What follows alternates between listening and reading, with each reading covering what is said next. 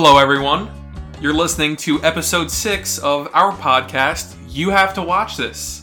I'm your host, Ted Ryan, I'm Clayton Terry. and today we are discussing two films that we recommended to each other last week. Those being The Silence of the Lambs and Misery. So it is my turn to do the coin flip as always. Tails is Ted, and it landed on Tails. All So, right, so I get the pick. Which film will we be starting with? I think I would like to discuss Silence of the Lambs first. I had a Take it away. I had a feeling you were going to say that. Um, okay, so Silence of the Lambs. Our theme this week was book adaptation. So this is, I don't know if you can hear that siren in the background, but it is literally directly outside of your window. Are they just circling? They're actually turning around in Yeah. the parking lot. doing like a three point turn. Yeah. Our theme this week was book adaptations. So, Silence of the Lambs is an adaptation of a novel by Thomas Harris. It came out in 1991, directed by Jonathan Demme, and it stars Anthony Hopkins and Jodie Foster as Hannibal Lecter and Clary Starling, respectively. This is one of my favorite movies. To tell a quick anecdote that I told Ted beforehand, um, this is one of my mom's favorite movies so it was always the dvd case was always sitting by our staircase in the basement and i would always look at it and for anyone who knows the poster it has the moth with the skull over jodie foster's face and I, I just kept thinking i'm like one day i'm gonna have the courage to watch this because it's probably the scariest movie ever. And um, it is deeply it, it has some scary elements and it's very thrilling but uh, from that moment on it became one of my favorite movies of all time. Ted general thoughts what did you think of silence of the lambs I really enjoyed this film. I uh, I think I was invested all the way through. yeah Um, I really enjoyed the protagonist as well as the just the the cast in general was really solid. yeah The the mystery that the protagonist undergoes was compelling, even though I was a little confused at parts. I I at some points I couldn't really follow the investigation, but otherwise I really enjoyed it. yeah definitely. I, I as i said i love this movie. Um i agree with what you're saying about aspects being kind of hard to follow and that comes from i think the fact that this is a movie that kind of rewards paying attention you know what i mean? This doesn't spoon feed the audience anything in terms of themes.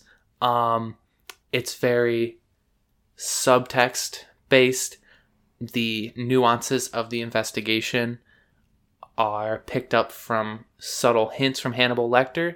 It's almost like we have to figure them out alongside Clarice. And even though I may not have followed the investigation all the way through, I never felt as if I was too far behind. Yeah. Like the answer to my question was never so far away. Like I never was kept in the dark for too long.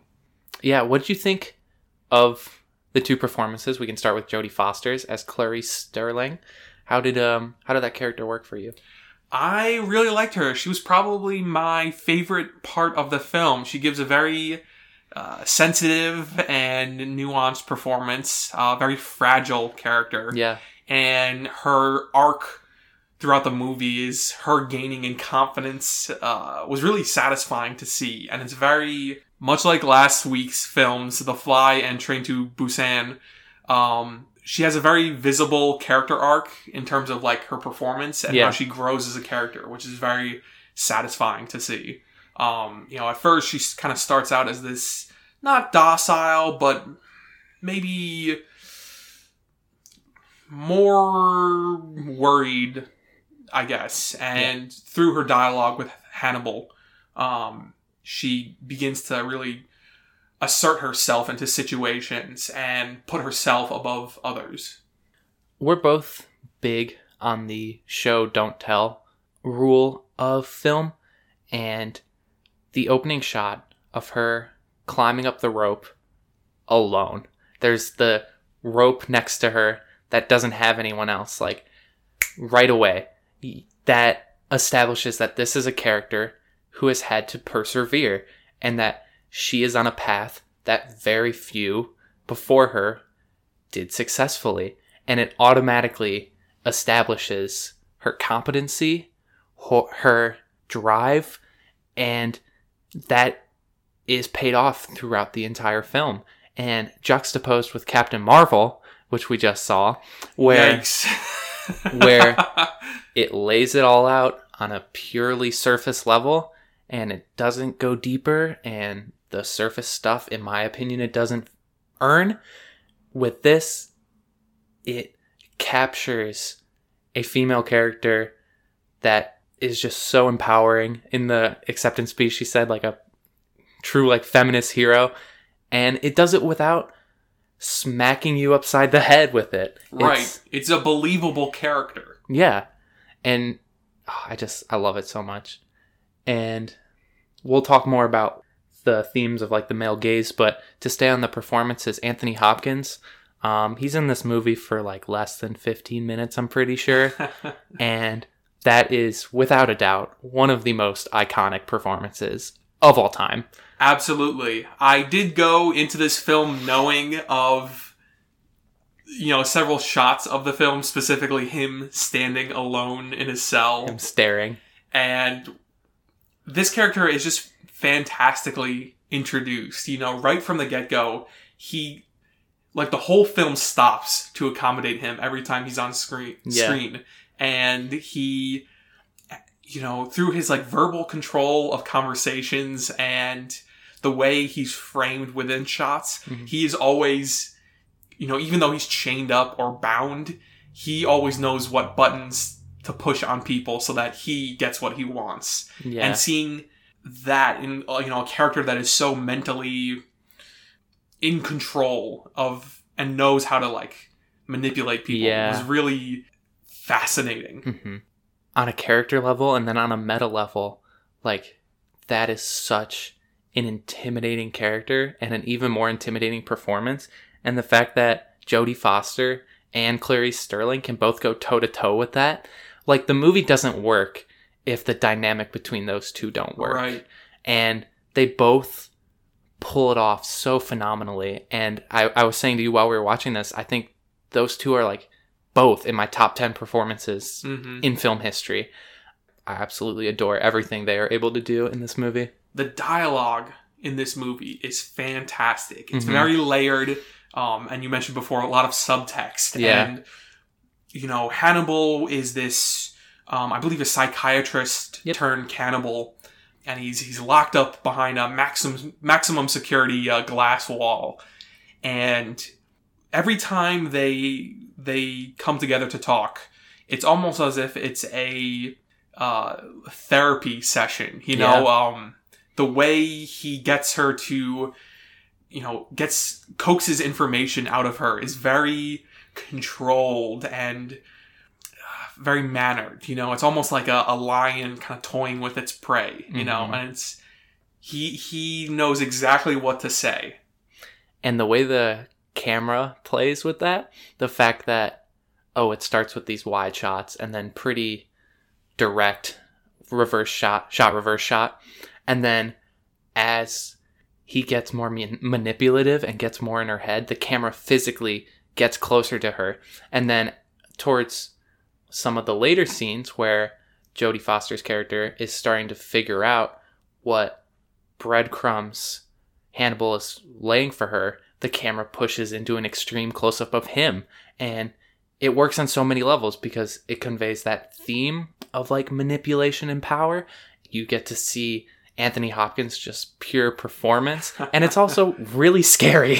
Yeah. it it works on so many levels and we talk about this a lot too of like a movie in my opinion has to work at like a base level you don't analyze the themes or go deep into the subtext and then it has to work on the layers below it and this does like at the top it's a incredibly exciting thriller and then you get deeper down into the performances and the themes on power and the male gaze and just every aspect of the film is just flawless in my opinion I do have to make a counterpoint.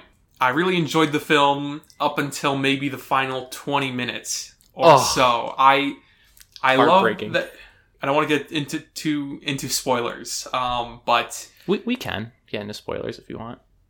let's hold off on. Okay. It. But I, I, the film has a very constant uh, ramping up of tension. You know, there's um the the mystery that uh, Jodie Foster's character is trying to solve is that there is a serial killer by the name of Buffalo Bill who has been kidnapping women uh, and flaying them after killing them. I assume, and uh, it's kind of you know she's trying to find this one woman before she ends up as Bill's next victim Yes. and uh, you know she she she visits Hannibal in order to get not only a professional's personal opinion of a like a psych report of a serial killer's mind, but also a first-hand experience account of a serial killer Mhm. because they know how each other think. And near the end of the second act, there is a sequence where Hannibal. I guess we need to go go into spoilers now. Uh, I'm, I'm good with spoilers. We've talked about it for like 10 minutes ish so far. So. Okay. Hannibal manages to escape police custody.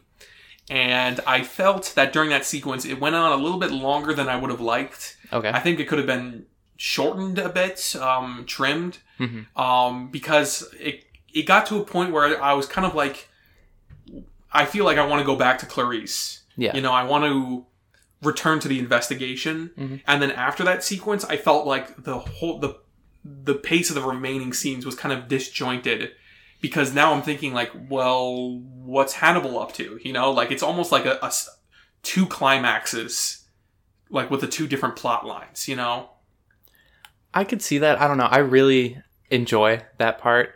Um, I do too. I just don't feel like like separately they work fine, Yeah. but one after another, it's a little frustrating. I almost it's almost like Clarice and Hannibal have well they do have their own arcs but like their own little movies because Hannibal is playing his game of like getting what he wants to help catch Buffalo Bill and playing Clarice and everyone else and then that is paid off earlier than the other thing because I would argue that Clarice she's demonstrated that she could do all this on her own. But now she actually has to. You know what I mean?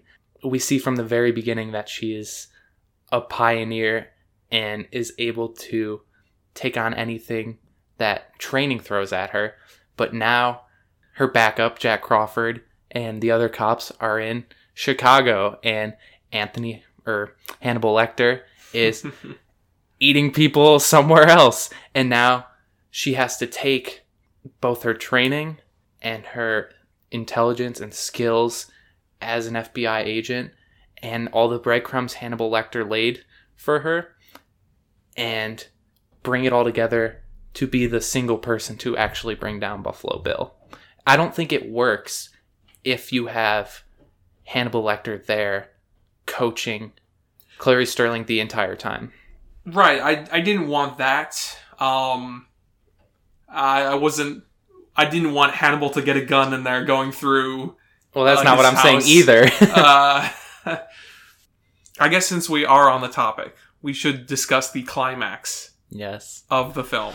Oh, so good. That was I. My heart was pounding throughout this entire uh, final sequence. Yeah. Um, uh, Clarice is finally is able to track down, uh, almost by coincidence, uh, Buffalo Bill's place. Uh, as she is exploring his dungeon-like uh, basement, uh, he he shuts off the lights, and she has to try and survive as he is closely stalking her with the aid of not night vision goggles. What did you think of the sequence? I it's perfect. I love it so much. Um we talked about this after watching the movie and I'm not the first one to come up with this, but the film without explicitly ever saying it is all about the male gaze and you have the serial killers that share the hallway, the corridor with Hannibal Lecter look at Clarice Starling the same way those cops do at the funeral Right. home and the same way Jack Crawford does in the beginning and the same way everyone else does. And then for that to culminate with Buffalo Bill watching her in night vision while she has no idea, like that subtext of the male gaze becomes the genuine threat at the end. And it just thematically works so well. And oh, it's just, again, like compared to some of the other movies today that want to have these very good progressive messages but don't can't find their footing like this just does it perfectly and it was in 91 like it's it was it's such a creative and brilliant way to personify the theme. Yeah. You know, it's personify that threat. You know what I exactly. mean? Exactly. And even though she does conquer it, uh, and you know, you know, bags the bad guy at the end, and you know, Yeah. gets the award and you know the graduation or promotion and Yeah. special agent. There is still a lingering male gaze present at the end. You know, Definitely. though it's changed in nature. You know, it's Mhm. she hasn't she's defeated it, but it still exists. Yeah. This is going to be something she has to deal with for her entire life. And Jack Crawford, you see his respect for her grow and end with that handshake. But there's still, I still pick up on something, some level of hmm a power dynamic that is kind of troubling. And It's all in the eyes. it is. And oh my God, the eyes are so important in this movie Mhm. for everything. With oh, Jodie Foster's eyes and Anthony Hopkins gives an entire performance with just his eyes. It- Very stone faced throughout the entire film. yes. Oh my god, it is so good. That there was one shot in the film that was incredibly chilling, where they're having one of those interview sessions. I know what you're gonna say. yeah. and the camera is locked in uh, Jodie Foster's face in a medium shot through Hannibal's cell, Yep. and he leans forward in the darkness so that his face appears Yep. in the light, uh, in the reflection of the glass, and it's like, wow, like it's Yeah. terrifying, you know. And you can't because of the overhead lighting, you can't really make out his eyes. It's just kind of these deep, kind of skull-like sockets, hmm and it's just very menacing. And to kind of talk about the horror aspects of this film. Like everyone's like, oh, it's not horror, it's thriller. Because when a movie does well, like Get Out or whatever, they don't call it a horror movie anymore because we can't just enjoy horror movies. Anyway, that's a side tangent. Um, but it does leave some of the most horrific aspects of this movie to the imagination. And it's not like we were going for PG 13, so we didn't show you that. It's like, no, we know what you're going to come up with is scarier because what just what these characters are talking about is fucking horrifying.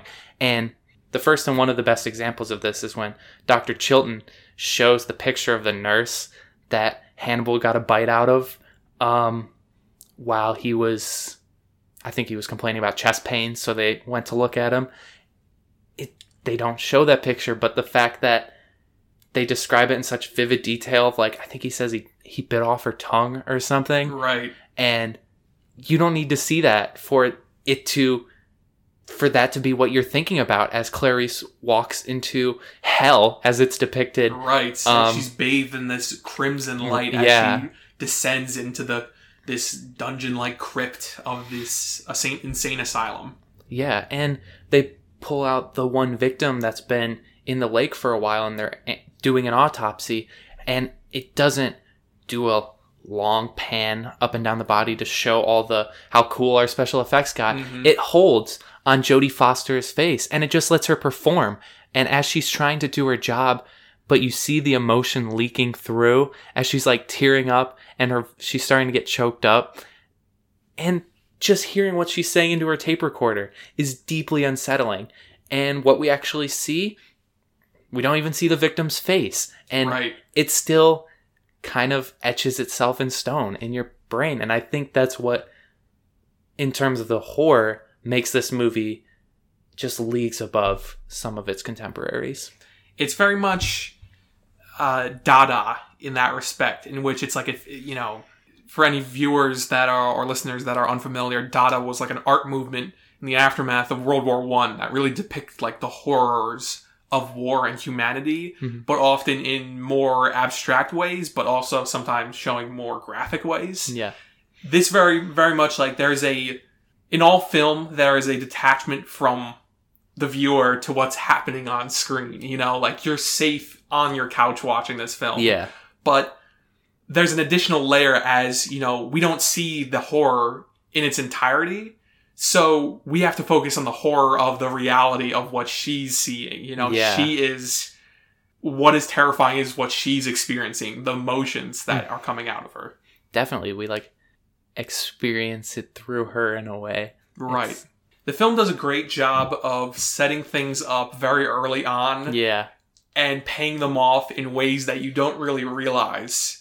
Um, very early on, there's a when we first get introduced to the the killer, the serial killer. Mhm. Um, he's shown using night vision goggles to stalk his victim or to choose his victim, yeah. and later on, that gets reincorporated into the finale of the film. Yeah. And in addition to that, um, there's a sequence that is very just kind of a montage of Jodie Foster going through training at Quantico. Mhm. And there is a scene where she fails to clear a room because she isn't properly checking her corners.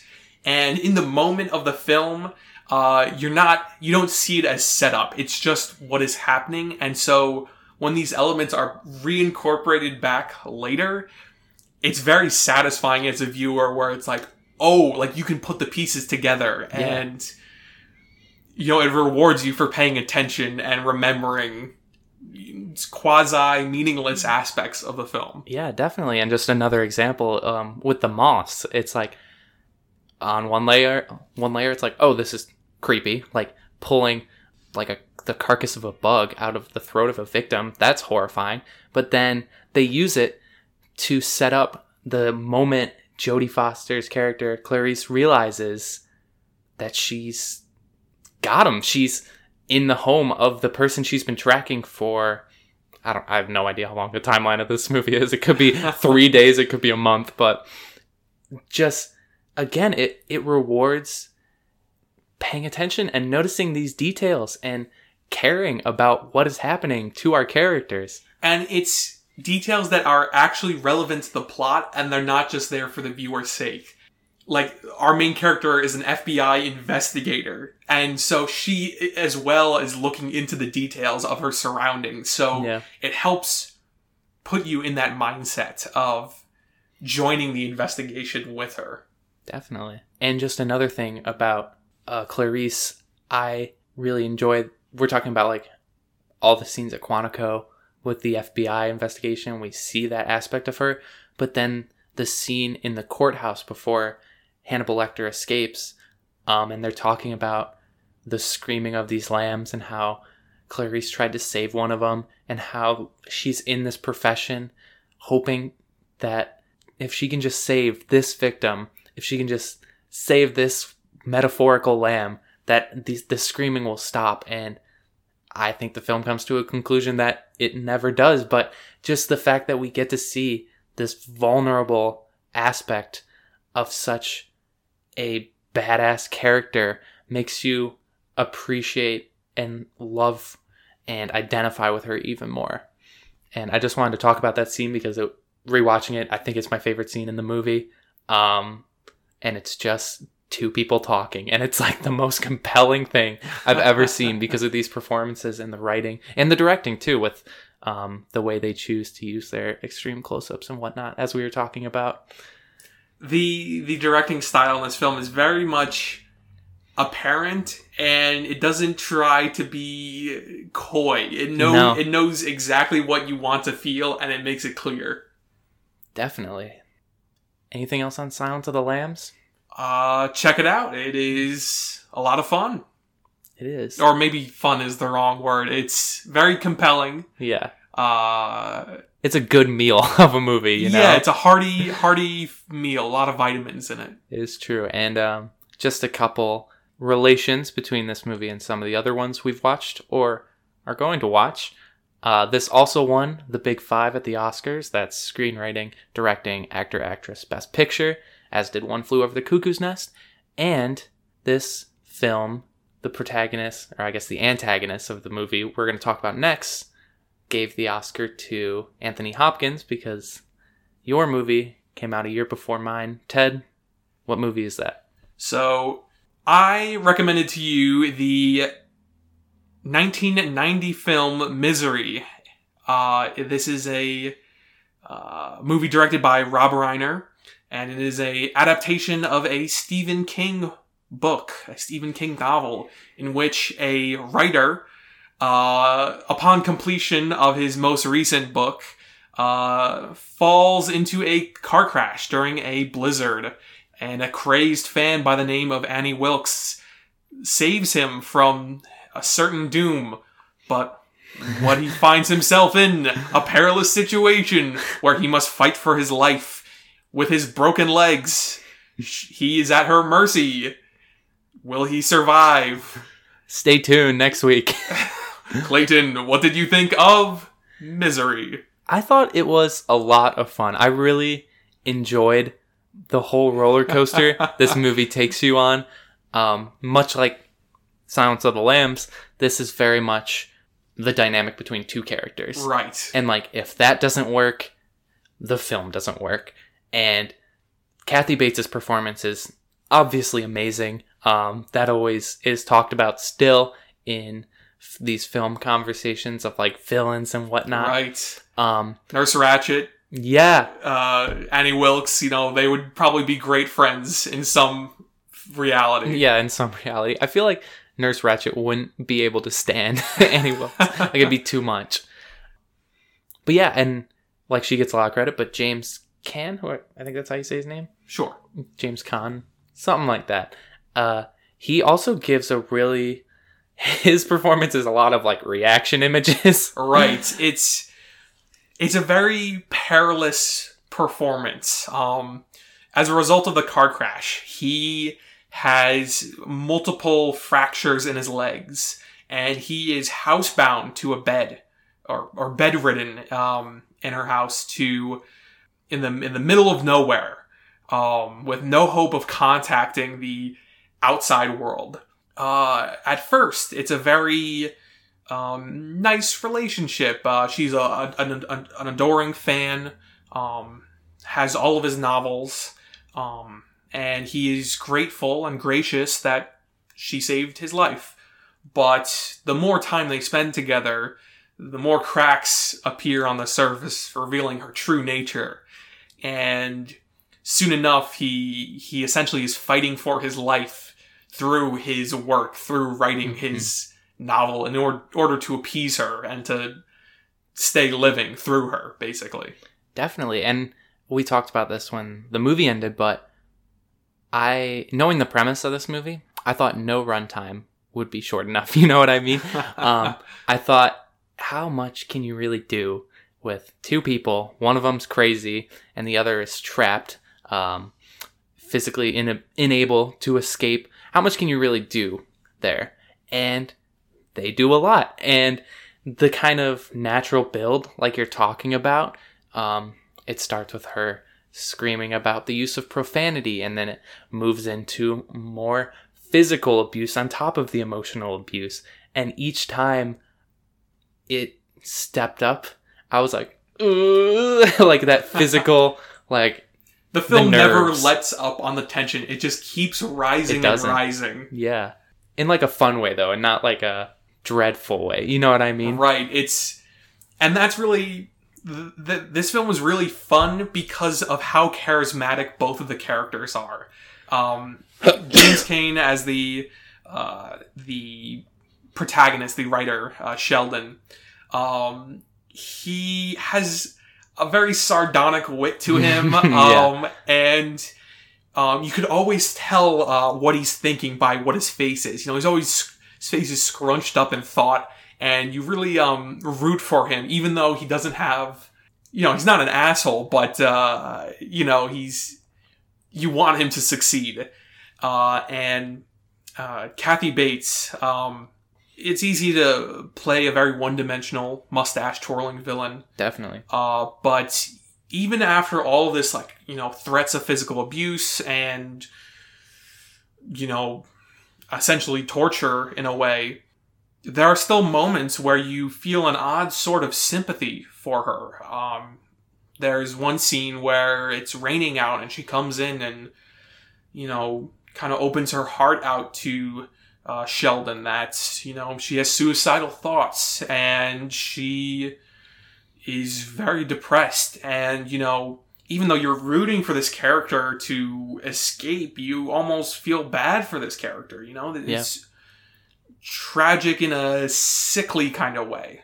Definitely. You definitely feel for her at points during the performance which is what you want arguably in any antagonist performance. You you feel like even though you might not have someone who or know someone that has a writer trapped in their basement, uh, you feel like you know someone who is like Kath, uh, Kathy Bates's character, uh, Annie. It, you know, it's, I love these fantastical films where there's, you know, zombies on a train or there's class struggles in a dystopian city. You know, like there's these fantastical realities, but there's that real human truth yeah nestled inside of these outlandish characters. I would argue that's become a theme of all the movies we've been watching thus far and the movies we happen to enjoy is no matter how horrific the serial killers are or how awesome it is to watch zombies get the shit beat out of them on a train or how grandiose the city of metropolis is or the long takes in children of men what it all really comes down to is these human moments that are brought out from strong screenwriting that leads to a compelling performance that is visually interesting because of the directing. I think it all goes back to the human nature of these films. And I think that's been important for every single conversation we've had. Absolutely. You you put it very eloquently. That's that's a great way to say it. Um you know, you mentioned that this film is like the perfect length. Yeah. I almost wish there was like a sequel or something. Like I want more of these two Yeah. characters together, you know? Like I want like I want to hear like what they talk about like in a mundane way yeah. where it's like, you know, I don't like carrots. We've been over this three times and you keep making me carrots. And he's not thinking about the fact that he's a prisoner. He's thinking about like just like these small little things that are problematic about his time We have to write a sitcom in- about someone imprisoned and that just- would be awesome. Stockholm sitcom. Yes. you heard it here first. It, uh, you heard it here first. It's coming to CBS All Access later this week. Oh my god, I would be so honored. We should also talk about the supporting characters in this film. Buster. Buster and his wife uh, are the the sheriff and lone deputy of this small town that the story takes place in. Just a very charismatic, fun kind of Yeah. character. It's almost as if like he's a protagonist of another film that just kind of Yeah.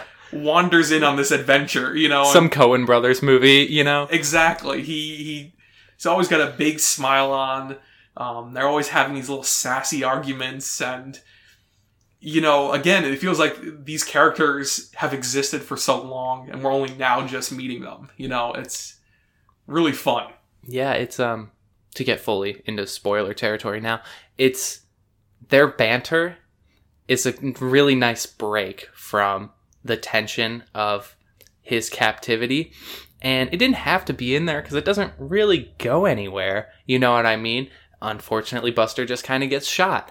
And it works on a movie making level. Uh, it works in a film sense where, again, this ramping up of tension. Um, you know, Buster enters into Annie's house, and just as he's about to save Sheldon, his chest gets blown open by a shotgun, Oh, yeah. and it creates this kind of one-two punch of now all hope is lost for Sheldon. So.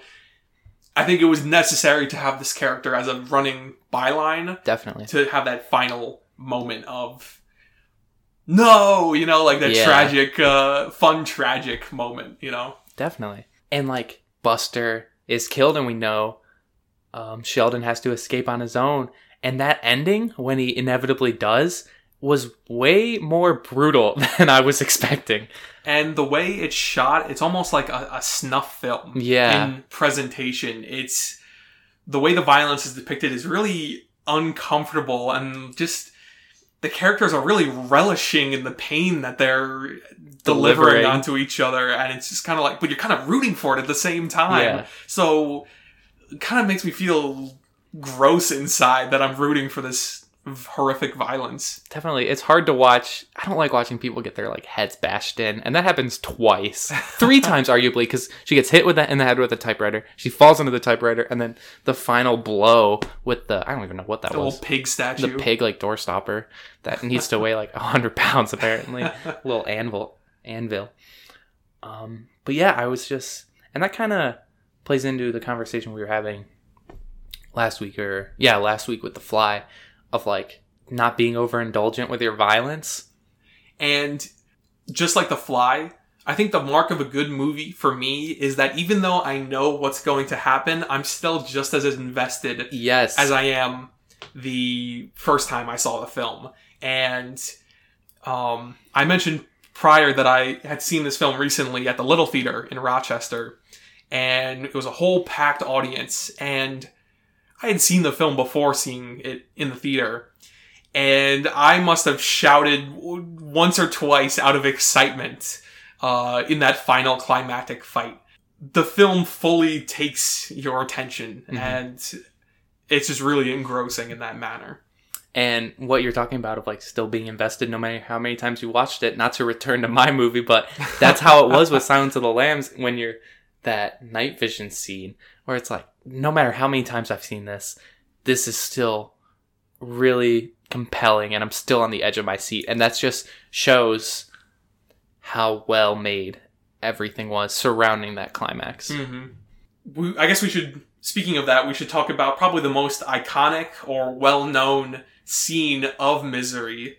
Um, at least Yes. most well-known in the cultural zeitgeist. yeah Um, there is a scene in which uh, Kathy Kathy Bates' uh, character hobbles the protagonist Sheldon, uh, and the process of hobbling is that she takes a large wooden block and takes a sledgehammer to Ugh. his ankles and we see his we see it happen and it is one of the most visceral things ever put to screen we see his foot twist Ugh. and his blood curdling scream as he pleads for a reprieve and like I've never been so grateful grateful for my ankles. You know what I mean? it's really something we take for granted. definitely i i want everyone after listening to this to thank your ankles for doing a good job no, but um, I it's so ingrained in the zeitgeist that I had seen the scene before semi recently. Um, but in the context, don't shake your head at me. in the context of the movie, it's so much more ugh, just hard to watch. Um, this character that you've come to kind of appreciate just go through what I imagine is one of the worst pains. And it's almost like it's one thing to like threaten someone by shooting them, but to like keep them alive and hobble them with a sledgehammer, like there's cruel and then there's like horrifically cruel. Like, Yeah. I I would have never been able to fathom that. And the fact is that like that was something that happened in history as she explains when she starts the process and it adds to the horror that this was something that happened a lot, you know. Yeah. Oh, it's like that and like curb stomping for me. I can't even. Nope. Nope. I just nope right out of there. It's so horrifying to me. both of these films are about the horrors that humanity can you know In- accomplish Yeah, inflict on one another. hmm It's uh, they're both. I don't know if fun is the right word, but enjoyable. It's both like hardy, like you were saying. it's almost like a uh, a haunted house you know like a Yeah. it's like you're tense all the way through but it's a fun tense you know you're excited to Yeah. watch it it's not as dreadful as um, some other movies that may come up, some other horror uh, elements, but it still keeps your attention the whole way through. so i'm glad you enjoyed this film do you have any concluding thoughts Um, I think we talked about most of it. It's uh, it goes in the pantheon of Stephen King movies that I love and will look back on fondly. Um, so I appreciate you sharing with it with me. Um, it was a joy to watch Silence of the Lambs with you. That is, Likewise, it was a film that I always intended to watch, and I've only ever heard positive things. It's just finding the time to watch them is Yeah. really difficult. definitely. Um, so this was a really fun week. Ted, what's our theme for next week? Well, we struggled to come up with a theme, so we decided that we'll just recommend something in black and white, I believe. Something. Yeah, some like older movie, like pre '60s. I think we decided on. So, what am I going to be watching next week? Ted, have you seen Casablanca? I have not. Well, we're going to change that because of all the podcasts in all the world, you had to co host me with this one. I'm keeping that in. um, this is, that sounds like that means something. it's a quote from the movie. I figured. They talk about podcasts. Very clever. no, but um, I saw this movie in a film. No, it was after an AP exam. I watched it for the first time in a class, and it was great. And then I watched it again in a film class, and it was amazing. And I watched it again for a different class, Oh my god. and now it's one of my favorite movies. it's this, The Godfather, Citizen Kane. Like those are the three that always come up of like greatest films of all time, hmm and I'm very excited to share it with you and to discuss. I believe it's one of my parents' favorite movies, so I'm looking forward to it. Awesome. And the film that I'm going to be recommending to you is a similarly very highly rated film. Uh, it is Masaki Kobayashi's Harakiri. Ooh, we made it to Harakiri. This is a fantastic movie. It is breathtaking. Uh, and I, similar to what you recommended, I watched this as part of a class. Mm-hmm. Um, I watched this film in addition to Hidden Fortress in a samurai history class. And this film is epic in its scope. It is moving, it's engrossing, and much like Metropolis, it really is such a poetic narrative narrative that encapsulates like the signs of the times for the history that this film takes place in. Awesome. I'm very excited. Yeah, this is also in like I think for Letterboxd Top 250, it's like three or four. So And it deserves it. I was Yeah. blown away by this film. so we are not holding back from the classics. Right. I am very excited to discuss these movies with you. Ted, past few artworks have been pretty cool. Is there anywhere people could check them out other than this podcast? You that you can, my friend. you can find my artwork for this podcast and any other schoolwork that I am doing at my Twitter at Ted Ryan Art at these fine times. Awesome. And I host two other podcasts, uh, the Terry Talks podcast and Stories Worth Sharing.